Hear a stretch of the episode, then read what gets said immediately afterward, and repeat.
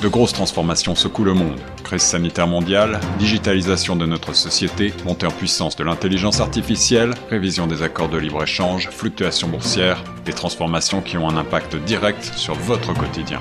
Torontois et Torontoises, pour vous permettre de mieux comprendre ces mouvances, la radio Choc FM 105.1 vous propose un coup de phare quotidien sur l'actualité avec Tierno Soumaré. Écoutez Plein Feu Grand Toronto du lundi au vendredi de 8h à 9h sur Choc FM 105.1. Le bateau échoué dans les eaux cristallines de l'île Maurice avec 4000 tonnes de pétrole à bord menacé dimanche de se briser faisant craindre une catastrophe écologique encore plus grave dans cet espace maritime protégé. Dimanche soir, la petite nation de l'océan Indien se préparait au pire. Les équipes d'intervention sont provisoirement parvenues à bloquer la fuite d'hydrocarbures qui se déversait depuis plusieurs jours de la cale du bateau. Jeudi, les autorités mauriciennes ont annoncé que des hydrocarbures s'écroulaient de la coque fissurée du vraquier. Plus de 1000 des 400 tonnes de carburant transportés par le Wakashio se sont déjà déversés en mer, a indiqué Akihiko Ono, le vice-président de la Mitsui OSK Lines, la société qui exploitait le navire. Dimanche, des milliers de personnes ont afflué sur les rives pour tenter de limiter tant bien que mal la marée noire qui menaçait l'île. Quatre artistes d'origine haïtienne seront au programme de cette 38e édition ayant pour thème Clin d'œil à Haïti.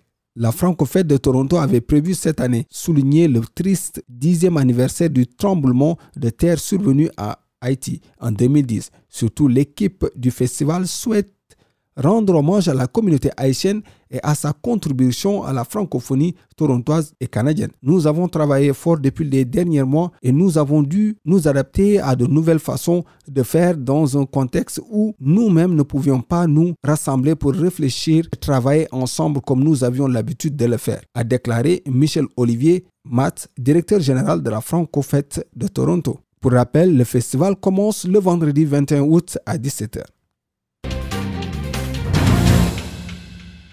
Le Premier ministre Justin Trudeau a annoncé une aide supplémentaire de 25 millions de dollars pour aider le peuple libanais qui a du mal à se remettre de l'explosion dévastatrice de la semaine dernière à Beyrouth. Cela porte la contribution totale du Canada à l'effort d'aide internationale à 30 millions de dollars. Trudeau dit que le financement supplémentaire est destiné à aider les groupes d'aide humanitaire de confiance à soutenir les services médicaux d'urgence et à fournir un abri de la nourriture et d'autres articles essentiels aux personnes touchées par l'explosion. Le gouvernement Trudeau a été critiqué la semaine dernière pour avoir fait trop peu pour aider le peuple libanais, promettant seulement 5 millions de dollars au départ. De ce montant, 2 millions de dollars devaient égaler le don des Canadiens. On pense que l'explosion de mardi dernier a été déclenchée par des milliers de tonnes de nitral d'ammonium stockées pendant 7 ans dans un endroit portuaire. Utilise la technologie Bluetooth pour détecter lorsque les utilisateurs sont proches les uns des autres et les avertir d'une éventuelle exposition au virus. Alors que les Ontariens et les Ontariens continuent de faire leur part pour aider à arrêter la propagation du COVID-19, le gouvernement de l'Ontario encourage tout le monde à télécharger l'application sur leur téléphone intelligent, la nouvelle application d'alerte COVID-19. Judith Charret du Collège La Cité et au micro de Zaira Hacha, avec qui elles vont s'entretenir du développement de la cité et des activités à venir. Bonjour Judith. Bonjour. Avant d'entrer dans le vif du sujet, pourriez-vous vous, euh, nous parler de la cité à Toronto et de la particularité de vos programmes? Oui. Alors, euh, comme tu le sais, euh, Zahira, la cité euh, s'est installée à Toronto. En fait, on est là depuis plus de dix ans. On a un espace, on occupe un espace à Toronto. mais dans les dernières cinq années, on a amplifié notre présence et dans, dans, le but de contribuer à l'offre de programmes postsecondaires en français. Alors, en s'installant ici en 2015 ou en, en, tout cas en vivant une expansion en 2015, on a commencé à offrir des programmes. On offre une variété de programmes. Puis je pense que ce qui nous distingue présentement euh, dans l'environnement, c'est que euh, on offre des programmes qui, euh, puis j'aime ça, je vais reprendre les, mots de la, présidente directrice générale de la Cité qui dit ce qu'on est en train de faire à Toronto ou dans le centre-sud-ouest, c'est de proposer un modèle qui se synchronise à la vie des gens et non pas qui exige le contraire. Donc, normalement, quand on, quand on s'inscrit au collège ou à l'université, il faut se plier un peu aux modalités qui nous sont proposées. Mais dans ce cas-ci, parce que on a décidé d'offrir euh, des programmes dans un mode de livraison qui est unique, qui se fait avec les employeurs comme partenaires, euh, où il y a un combiné de formation en ligne et formation en mode intensif. Alors, et on est capable d'être plus flexible, donc on peut mieux, je pense, euh, dans certains cas, pour certaines personnes, on peut les accommoder au niveau de ce qui se passe au niveau de leur vie personnelle. Euh, nos programmes, présentement, on a différentes niches, différents créneaux, puis on est en développement. Donc, il y a une croissance et on augmente le nombre de programmes. Mais une chose qui est importante à souligner, je pense, c'est euh, qu'on a décidé d'offrir seulement des programmes pour lesquels on avait des employeurs qui étaient intéressés par la main-d'œuvre qu'on était en train de former.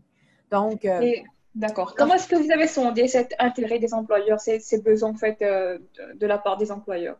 Bien, en occupant un espace sur le territoire, on, je veux dire, on, vient à rencontrer les gens, à connaître les gens, à essayer de comprendre c'est quoi le, le milieu de l'emploi. On a aussi la Cité des affaires qui fait beaucoup de travail au niveau de de, recherche au niveau de quelles sont les compétences qui sont recherchées dans le milieu, euh, qu'est-ce qu'on anticipe comme étant, on peut regarder la recherche euh, euh, qui a été produite par Deloitte il n'y a pas si longtemps. Alors, quels sont les, quel est l'avenir du milieu de l'emploi, pas juste à Toronto, mais en Ontario français? Et ce qu'on peut voir, c'est que Toronto, c'est une, région pour laquelle il y, a, il y aura, il y a déjà, et il y aura d'autres pénuries dans certains domaines, entre autres les communications, l'éducation, mhm. euh, tout, tout, ce qui touche l'éducation. Euh, la santé, ça c'est clair. puis on le vit avec, avec la COVID. Je pense que ça nous confirme que ce n'est pas, pas pour rien qu'on crie une pénurie de préposés ou de gens qui, qui viennent en aide ou qui offrent des soins à des gens qui ont, qui ont des besoins. Euh, euh, le domaine de santé mentale et toxicomanie, ça c'est un domaine qu'on offre maintenant sur le territoire. Donc, euh, et le domaine d'administration.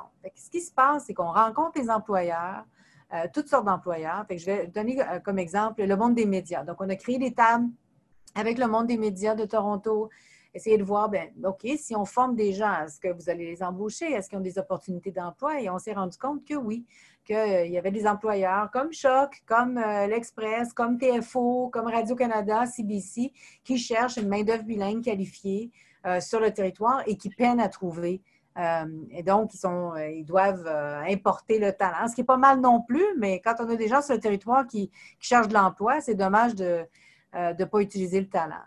On a commencé les discussions avec la fonction publique parce qu'on sait qu'il y a Queen's Park ici et les gens, les députés, les fonctionnaires, on cherche, on a besoin, si on veut qu'il y ait une présence francophone dans notre, dans, notre monde politique provincial, ben, ça prend des francophones, ça prend des gens bilingues qui sont là pour, euh, euh, pour assurer qu'on ait cette perspective-là, cette lunette-là quand on adopte des politiques, des programmes. Donc, euh, on sait qu'il y a des députés qui, qui, nous appellent, qui demandent Oh, je cherche quelqu'un, j'ai besoin de quelqu'un du domaine des communications, quelqu'un, un adjoint, un attaché. Donc, ça c'est certainement des domaines qui sont des domaines d'avenir. Et il y a aussi, dans le domaine des communications, avec notre programme de relations publiques, tout ce qui touche euh, l'industrie, le marketing, euh, la publicité, promotion, tu sais, euh, toutes les boîtes ont une entité de communication et beaucoup de maisons mères d'entreprises canadiennes et même internationales se retrouvent à Toronto. Et ces maisons mères-là ont à transiger avec des satellites ou des, bureaux qui sont au Québec, qui sont au Nouveau-Brunswick, qui sont peut-être en France, euh, alors, tu imagines si on a que seulement des gens qui sont unilingues anglophones à Toronto, qui doivent transiger avec une main-d'œuvre qui est unilingue francophone dans une autre province ou euh, dans un autre pays, bien, ça ne marche pas. Alors, euh, les gens disent, bien, nous autres, on a besoin d'avoir une main-d'œuvre bilingue qui va pouvoir nous aider à, mieux concilier tous ces, tous ces espaces de travail-là, ces différentes cultures-là. Fait qu'on sait que ça, c'est un domaine où il y, a, il y a tellement de potentiel et de possibilités sur le territoire. Et euh, pour le moment, donc vous avez cerné un peu, vous avez expliqué un peu quelles sont les, euh, les opportunités d'emploi de façon générale euh, dans le Grand Toronto. Mais au-delà de ça, au fait, comment est-ce que vous, au niveau de votre équipe de direction, vous arrivez à vous assurer que vos programmes soient bien taillés sur mesure pour répondre aux besoins de formation de cette main-d'œuvre bilingue et francophone?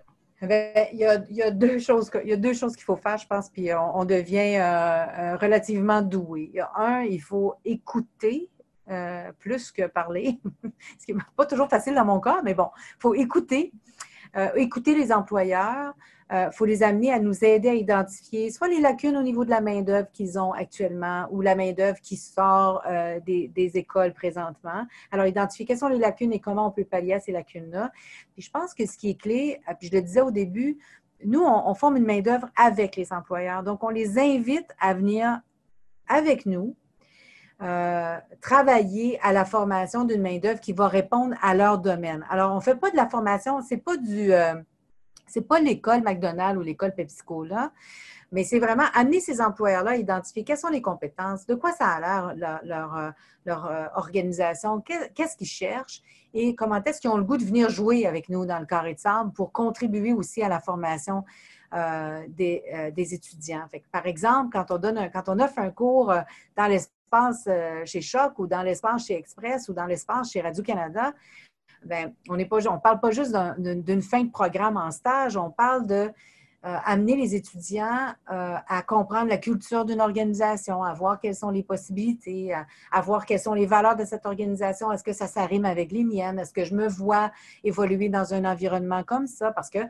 y a un, gros écart entre euh, euh, une organisation comme Choc et une organisation comme Radio-Canada, mais il y a de la place pour tout ça. Il y a toutes sortes de gens qui sont interpellés par un ou par l'autre des modèles. Fait que c'est pas tout un, tout l'autre, mais, je pense que le fait d'être dans des espaces employeurs et de travailler avec les employeurs et leur, leur expertise, ça amène... Euh, euh, ça, ça, nous aide, nous, comme collège, à mieux répondre à leurs besoins en termes de main-d'œuvre. Absolument. Et pour le moment, là, en ce moment, au moment où on se parle, quels sont les programmes phares de la cité à Toronto? Ah, ben, c'est ça. Fait que, en ce moment, on parle du domaine des communications et s'il y a quelque chose que la COVID nous a appris, c'est l'importance euh, d'avoir de l'information qui est claire, euh, qui, est, euh, qui est vraie, qui est valide. Alors, on sait qu'on ne se trompe pas. Le domaine du journalisme n'est pas un domaine qui meurt, c'est un domaine qui est de plus en plus important parce qu'il y a tellement de sources d'informations. Euh, et de fake news qu'on a besoin de ces journalistes-là qui nous font, euh, qui font le ménage de l'information pour pouvoir nous aider à mieux se positionner dans, un, dans, l'environnement dans lequel on vit. Fait qu'il y a pas, je pense qu'il pas un moment, pardon? Mais pourtant, en fait, certains euh, disent que les médias sont en chute libre. Souvent, on entend dans, dans les médias, par exemple, qu'il y a justement certaines boîtes médiatiques qui a dû fermer boutique, justement en raison de, certaines réalités financières. Donc, comment composer ces deux réalités? Je pense que euh, le monde, euh, ça c'est moi, je ne suis pas une experte en, journalisme, mais c'est euh, à partir de, des conversations que j'ai avec justement avec les experts, je pense que le monde, le monde du journalisme change. Donc, on a besoin des journalistes qui peuvent faire, par exemple, qui peuvent faire du multiplateforme. qui peuvent ajouter. Fait que là, on parle de réseaux, réseaux sociaux, on parle d'être capable de, livrer dans l'instant présent la nouvelle parce que parce que la nouvelle, elle, n'attend plus. Moi, quand j'étais enfant, on, on s'assoyait avec les parents, on regardait les nouvelles à 6 heures. On n'avait pas eu de nouvelles avant. Là. C'était les seules nouvelles qu'on avait, c'était celles qu'on regardait à 6 heures. Euh, alors, ça, ce monde-là change. Donc, on a besoin d'une, d'une je pense, d'une euh, euh, main-d'œuvre qui est beaucoup plus multidisciplinaire, différente, plus flexible. Euh, donc, je pense que euh, c'est vrai que je pense que certains outils médiatiques changent, euh, se modifient, se transforment. on, a dit, on, a dit beaucoup, les gens ne lisent plus, alors que moi, je considère que j'ai jamais autant lu euh, dans ma vie. Puis je pense que c'est le cas de la majorité des gens parce qu'on est toujours sur les réseaux sociaux à regarder les nouvelles, à regarder, on ne lit plus de la même façon. On veut que les textes soient plus courts. Euh, on ne lit peut-être pas des grands reportages, mais, euh, mais je pense que ce, ce monde-là change. Donc, il faut savoir s'adapter. Et les médias qui vont survivre vont être celles qui vont s'adapter. Et il y a aussi de la place pour tout ce qui est le journalisme citoyen. qui n'existait pas vraiment, mais l'espace qu'on peut prendre euh, mm-hmm. on peut créer sa propre. J'ai des étudiants à qui j'ai proposé, mais, mais pourquoi vous ne créez pas votre propre, comme stage, euh, créez votre propre projet journalistique? Vous sentez qu'il y, a une absence, qu'il y a un trou dans le monde médiatique torontois? Ben, créez-vous. Ben, on ne pouvait pas faire ça avant et maintenant on peut. Donc, je pense que si on a la capacité de s'adapter, de s'ajuster, euh, ce ne sera pas en décroissance, ça risque d'être en croissance, euh, mais ça va être complètement différent dans notre environnement. Absolument. Et au-delà des, euh, des programmes de journalistes, quels sont les autres programmes phares que vous avez en ce moment? Bien, définitivement, le programme de relations publiques. Écoute, le, programme de relations publiques, c'est un excellent programme pour quelqu'un qui aime les communications en général euh, parce que c'est un touche-à-tout. Euh, ce programme-là peut mener à toutes sortes de carrières et toutes sortes de, de, de jobs euh, et dans le domaine de la publicité, du marketing, dans le domaine euh, des, euh, communautaires, à être chef de communication pour un organisme communautaire. On peut travailler comme adjoint politique, on pourrait travailler comme rédacteur. Je veux dire, on peut travailler dans l'événementiel, dans la gestion de projet. Et ce programme-là, il y a des éléments de tout ça qui sont intégrés à l'intérieur de ce programme de deux ans. Et hier, je ne sais pas si euh, les auditeurs, s'il y a des auditeurs qui ont regardé, mais ils peuvent toujours aller voir sur la page Facebook de la Cité Toronto. Ils peuvent aller entendre, en fait, et voir euh, euh, Lila Ourari, qui est une des diplômées de la première cohorte de relations publiques qu'on a offerte à Toronto. Et une des choses qui m'a fait bien plaisir, et j'ai aucun crédit parce que le crédit revient vraiment aux profs qui les ont accompagnés, les étudiants, mais j'avais vraiment du plaisir à l'entendre dire que quand elle est arrivée dans sa mm-hmm. première job, elle était prête. Elle dit les choses qu'on pensait, à un moment donné, elle dit des plans de communication, on nous en faisait faire, on nous en faisait faire. J'avais l'impression que c'était trop. Elle dit quand je suis arrivée, mon premier job, je savais comment faire un plan de communication, je savais comment le monter. Elle dit, elle dit je savais comment faire de l'événementiel, je savais comment faire de la gestion de projet parce que j'avais eu de l'expérience. Donc, et comme je disais tantôt, euh, l'éducation, le domaine de l'éducation en français, euh, dans le centre sud-ouest, il y a des besoins, il y a des postes, il y a des pénuries. On a des conseils scolaires qui sont en croissance. On construit des écoles dans la région, des écoles de langue française. Alors, même s'il y a un taux de dénatalité, mais euh, nous autres, les francophones, on, on continue à augmenter euh, l'espace qu'on prend euh, dans, le système scolaire et dans, le monde de l'éducation dans le française. Fait que je pense que ça crée, euh, ça aussi, ça crée un élément de manque de ressources humaines parce qu'on est en croissance. Donc, ça, c'est des programmes forts. et d'autres programmes seront à venir, mais, mais je te dirais ça, c'est les, ceux où on a le plus d'étudiants, le plus d'intérêt, c'est ceux-là. Et bien entendu, pratique en administration des affaires, on attend juste inscrivez-vous parce qu'il y, a tellement de travail à faire dans ce domaine-là. Et euh, d'ailleurs, aujourd'hui, on aura l'occasion de parler d'un nouveau programme que vous êtes justement en train de, mettre sur pied, de concevoir. Euh, aujourd'hui, justement, euh, à, propos de ce programme-là, j'aimerais vous poser la question suivante. De quoi s'agit-il concrètement et pourquoi est-ce que vous vous lancez dans cette nouvelle direction en ce moment?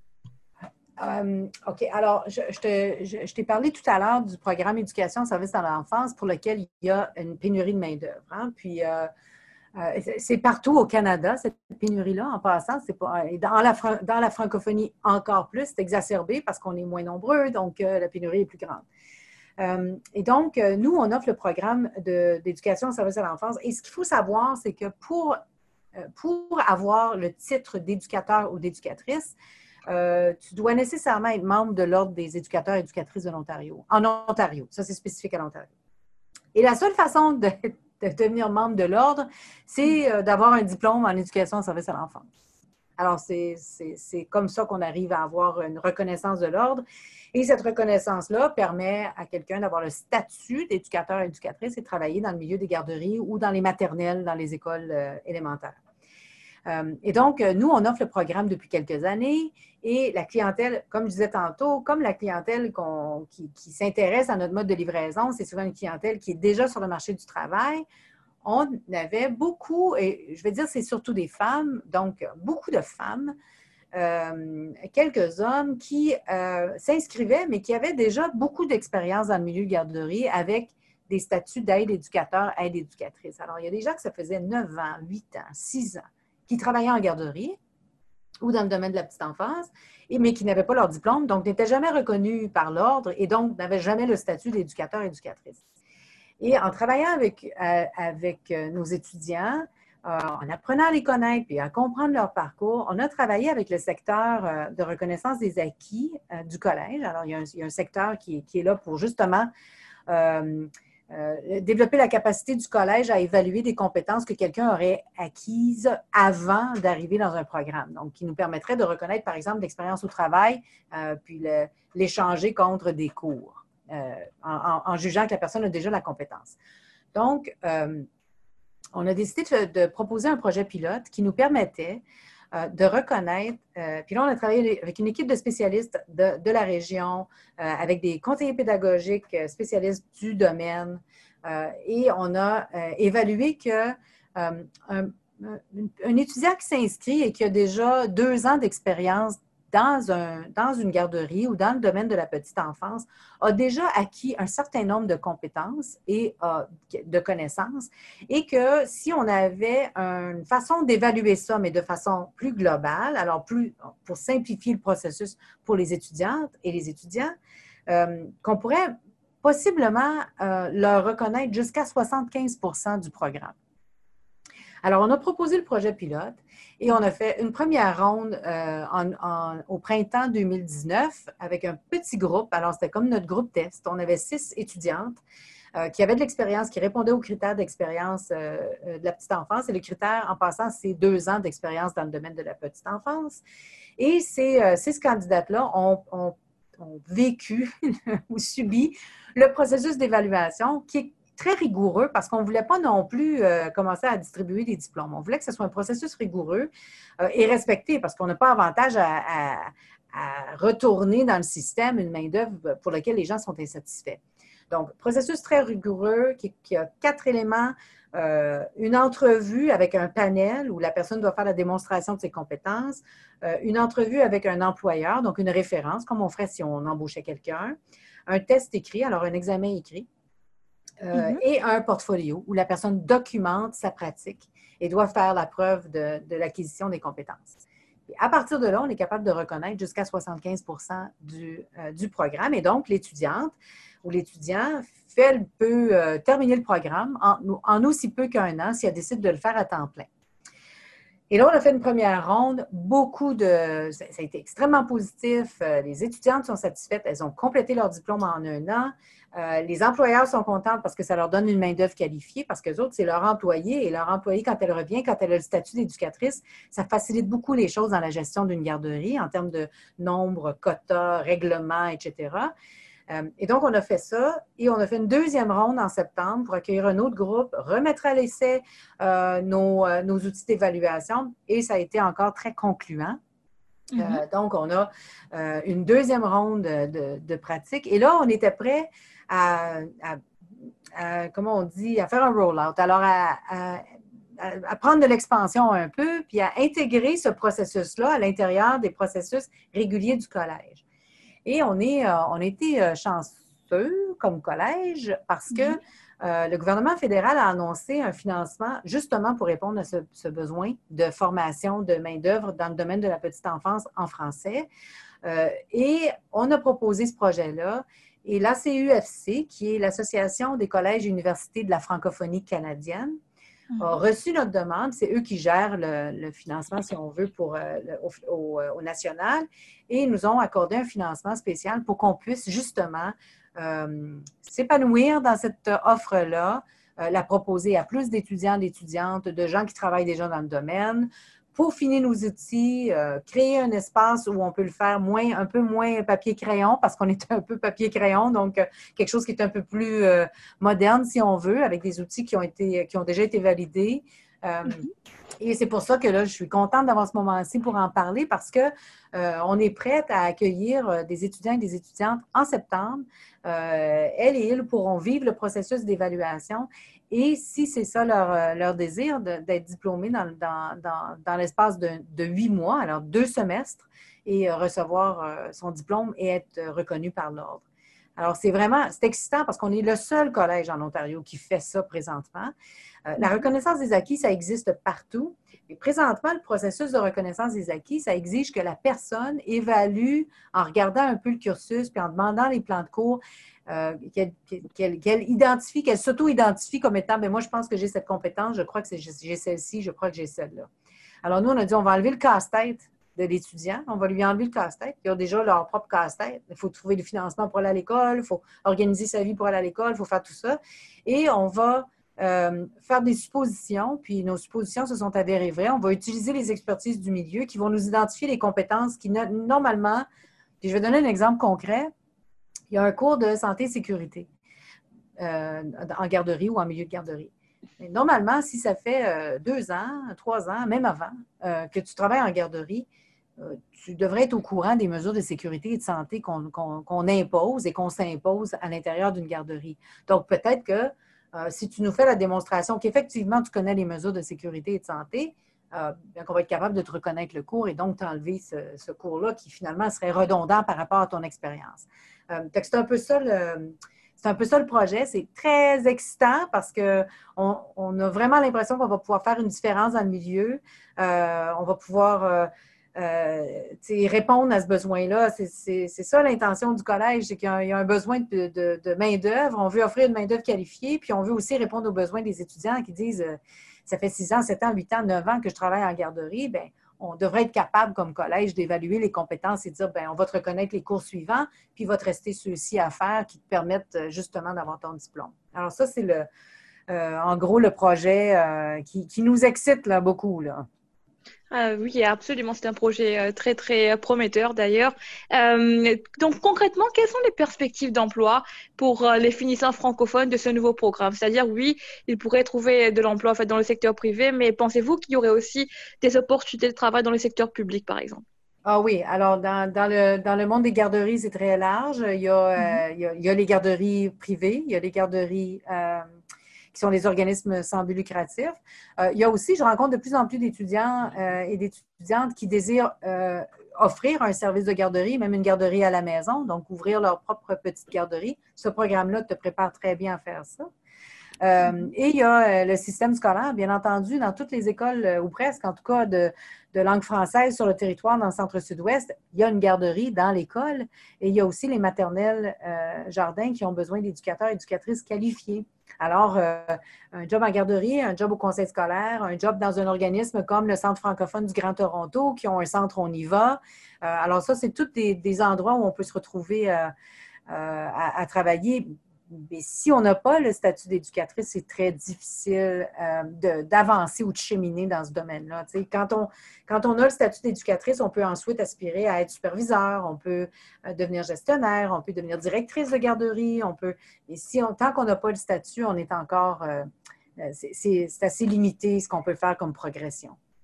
Absolument. Et euh, au-delà, au fait, euh, des programmes de qualité, est-ce que vous offrez aussi euh, aux étudiants, éventuellement aux finissants, des services à l'emploi et même des services vers des services d'accompagnement à ceux et celles qui veulent justement se lancer en affaires? Euh, nous, ce qu'on a décidé de faire, la cité, quand on s'est installé sur le, sur le, dans le Grand Toronto, c'est qu'on voulait s'allier à des partenaires qui, ont déjà des services pour pouvoir être complémentaires et non pas euh, se substituer à des services existants. Donc, euh, euh, comme on est voisin du Centre francophone du Grand Toronto et qu'ils ont un centre d'emploi, on travaille beaucoup, beaucoup ensemble à être capable de justement euh, servir cette clientèle-là. On travaille avec l'organisation Oasis Femmes aussi. Euh, alors, on travaille avec tous les partenaires qui veulent bien travailler avec nous. qui offrent des services et qui peuvent, vers qui on peut envoyer nos étudiants. On pense qu'on a plus à gagner comme communauté si on si on sert, se sert si on est mutuellement des leviers l'un pour l'autre, euh, que d'essayer de, recréer des services qui sont déjà existants dans la communauté. Fait que je te dirais oui, mais par le biais des autres, en les référant à d'autres, en travaillant avec d'autres partenaires. Mais il existe aussi potentiellement euh, des finissants qui veulent peut-être pas euh, travailler ou passer à travers des, entre des organismes communautaires. Et à cela, quelle est votre réponse? Euh, ben, on, a on a toujours, euh, nous, on reçoit, si, c'était quelqu'un qui voulait, par exemple, être connecté sur le milieu de l'emploi, on reçoit toujours des, euh, des offres d'emploi, on essaie d'aiguiller les étudiants. Alors, on fait aussi ça, mais un service comme tel, un service d'emploi aider quelqu'un à faire un CV, on pense qu'il y en a beaucoup dans, dans l'environnement qui, qui, font déjà ça très bien. Euh, alors, on essaie de répondre aux besoins de l'étudiant puis de l'accompagner parce qu'il y en a plusieurs qui, ont des services similaires. Donc, il y a plusieurs différentes options quand on, quand on pense au Grand Toronto et aux services qui sont offerts aux étudiants. D'accord, absolument, c'est, euh, ça a du sens. Et euh, pourriez-vous nous parler un peu également des partenaires qui soutiennent justement ce projet d'envergure et nous expliquer concrètement quel est l'apport de chaque partenaire?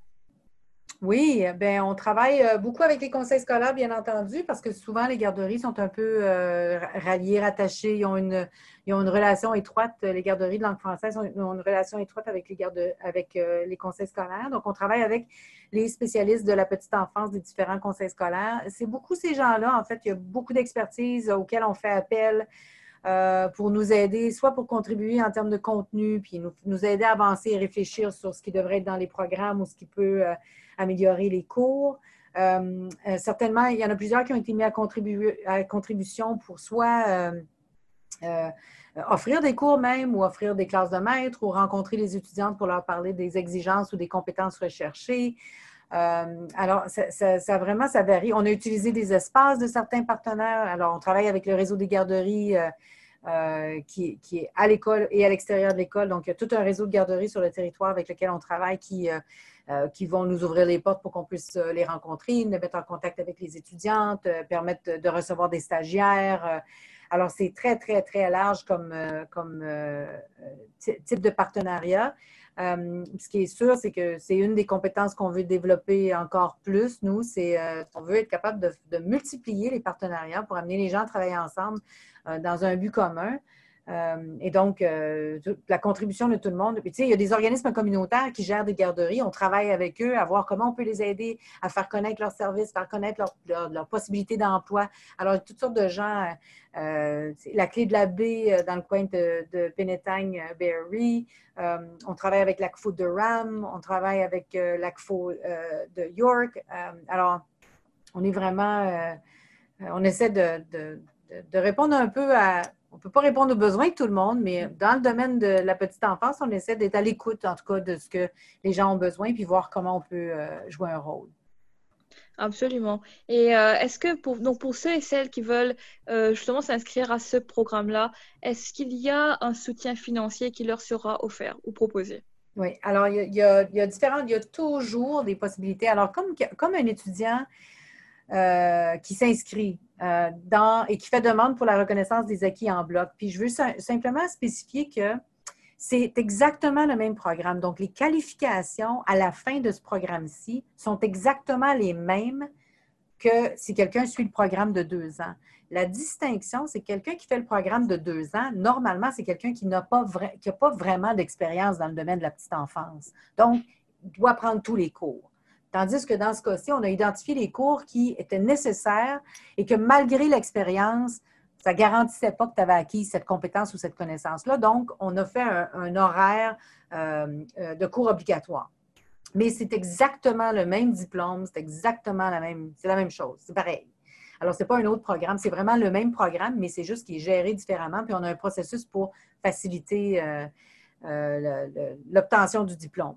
Alors, pour ce qui est du financement, si quelqu'un choisit de faire des études à temps plein, donc on dit, euh, disons, euh, Zahira, ça fait un bout de temps que tu travailles en garderie, euh, toi, tu fais demande, on te reconnaît 75% du programme, bravo, tu es bien contente. Tu dis, moi, je vais faire ça un an à temps plein, j'ai plus de temps à perdre, je veux devenir éducatrice qualifiée, donc je fais ça un an à temps plein.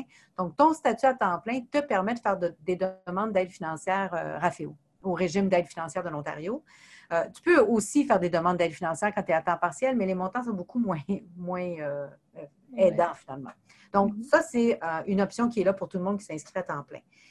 En plus de ça, pour faire la reconnaissance des acquis, pour faire, pour faire le processus, parce qu'il faut payer des évaluateurs et tout ça, alors il y a un coût à ça.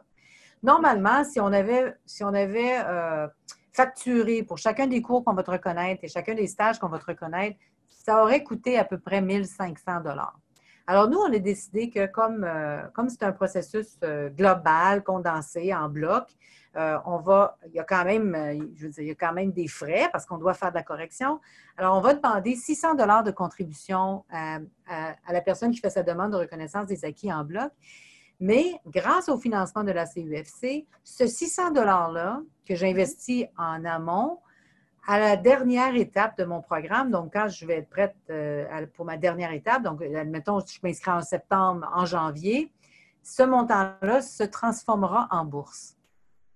Et donc, ce sera, ce sera remis à l'étudiant comme pour encourager à te rendre jusqu'au bout du programme et obtenir ton diplôme. C'est vraiment spécifique à ce programme-ci parce qu'on veut répondre à un besoin du client sur le marché du travail, sur le marché du travail en français. Alors, il y a un investissement de départ, mais ça va se transformer en bourse quand la personne va arriver euh, vers euh, la dernière ligne droite. Euh, ensuite de ça, la cité a une panoplie de bourses et de possibilités de financement euh, puis là, euh, si vous appelez au bureau, on peut vous référer euh, aux bonnes personnes qui vont vous aider à faire le ménage dans ça et voir lesquelles, pour quelle bourse vous êtes éligible. Et il y a aussi des programmes qui sont offerts. Il y a des programmes pour les femmes qui retournent à l'école. Il y a des programmes pour les étudiants autochtones. Il y a des programmes. Alors, il y a toutes sortes de programmes de financement et de bourses qui sont offerts à des clientèles spécifiques. Et on peut voir, dépendant de l'éligibilité, ça peut aider quelqu'un à faire un bout de chemin. Excellent, ça a l'air très intéressant. Peut-être un petit euh, retour en arrière pour, euh, pour, poser une question au sujet des autres programmes comme le journalisme, euh, les relations publiques. Est-ce qu'il y a possibilité au fait de faire ces programmes-là en mode accéléré suivant la crise du COVID-19 C'est une bonne question parce qu'on justement on travaille là-dessus. On a commencé on a commencé à toucher à ça pour le programme de relations publiques. alors je ne veux pas dire oui tout de suite, mais on travaille là-dessus pour aider les gens justement à, accélérer leur formation dans la même, dans la même, dans la même type d'idée où on serait capable de reconnaître euh, les compétences. Alors, euh, je vais dire oui, mais c'est en développement et, euh, ça ne tardera pas. Donc, on, veut aider les gens à intégrer. Puis, je pense que le, modèle de formation fait en sorte que euh, quelqu'un peut être sur le marché du travail et être en train de d'augmenter ses compétences et connaissances parce que les cours sont en condensé, parce qu'ils sont à distance, parce que euh, c'est ça. Alors, euh, alors oui, on s'en va certainement vers ça parce que les gens veulent, veulent se professionnaliser. Et moi, je pense qu'il y a une opportunité. Il y a la COVID, on est tout un peu, on est tout un peu beaucoup hein, dans le changement. Et c'est peut-être le bon temps, euh, justement, pour faire le saut si vous avez le goût de changer de carrière ou, d'augmenter vos compétences ou de venir voir ce qui se fait au Collège de la Cité. Mais c'est peut-être le temps, justement, de faire le saut et de dire, ben, tiens, euh, c'est le bon temps. Euh, il n'y a, y a, rien, il n'y a pas eu de période aussi incertaine depuis un bon bout de temps, en tout cas. et donc, c'est ça. C'est ce que je propose aux gens. En tout cas, on va essayer de rester optimiste euh, et attendre au fait de, de, suivre l'évolution de ce dossier.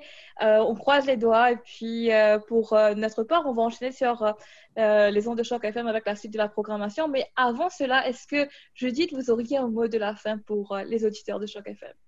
Oh, je vais juste ben, te, remercier, Zahira, parce que c'est toujours un plaisir de jaser avec toi. Puis, je, je, trouve que Choc fait un travail excellent à rester connecté euh, à la communauté puis à bien desservir la communauté. Euh, c'est ce qu'on cherche à faire. Puis je pense qu'on partage cette, euh, cette valeur-là puis cette ambition-là, Choc et la Cité. Puis on est bien contents, nous autres, du partenariat qui, qui s'est installé dès le départ et qui continue à se développer avec, avec Choc et Grand Toronto. puis mon mot de la fin, c'est vraiment de dire aux gens, justement, de, de peut-être, c'est peut-être le temps de prendre une chance, de risquer, ou en tout cas, venez voir ce qu'on peut vous offrir, ce qu'on peut vous proposer euh, à la Cité à Toronto et comment ça peut peut-être répondre à vos besoins. Euh, comme euh, la géographie n'a pas de, plus d'importance, ben, on, peut, on peut répondre aux besoins à, peu près tout le monde. Cette série originale de Choc FM 105.1 est financée par l'initiative de journalisme local du Fonds canadien de la radio communautaire et du gouvernement du Canada. Pour en savoir plus, suivez Choc FM 105.1 sur Facebook.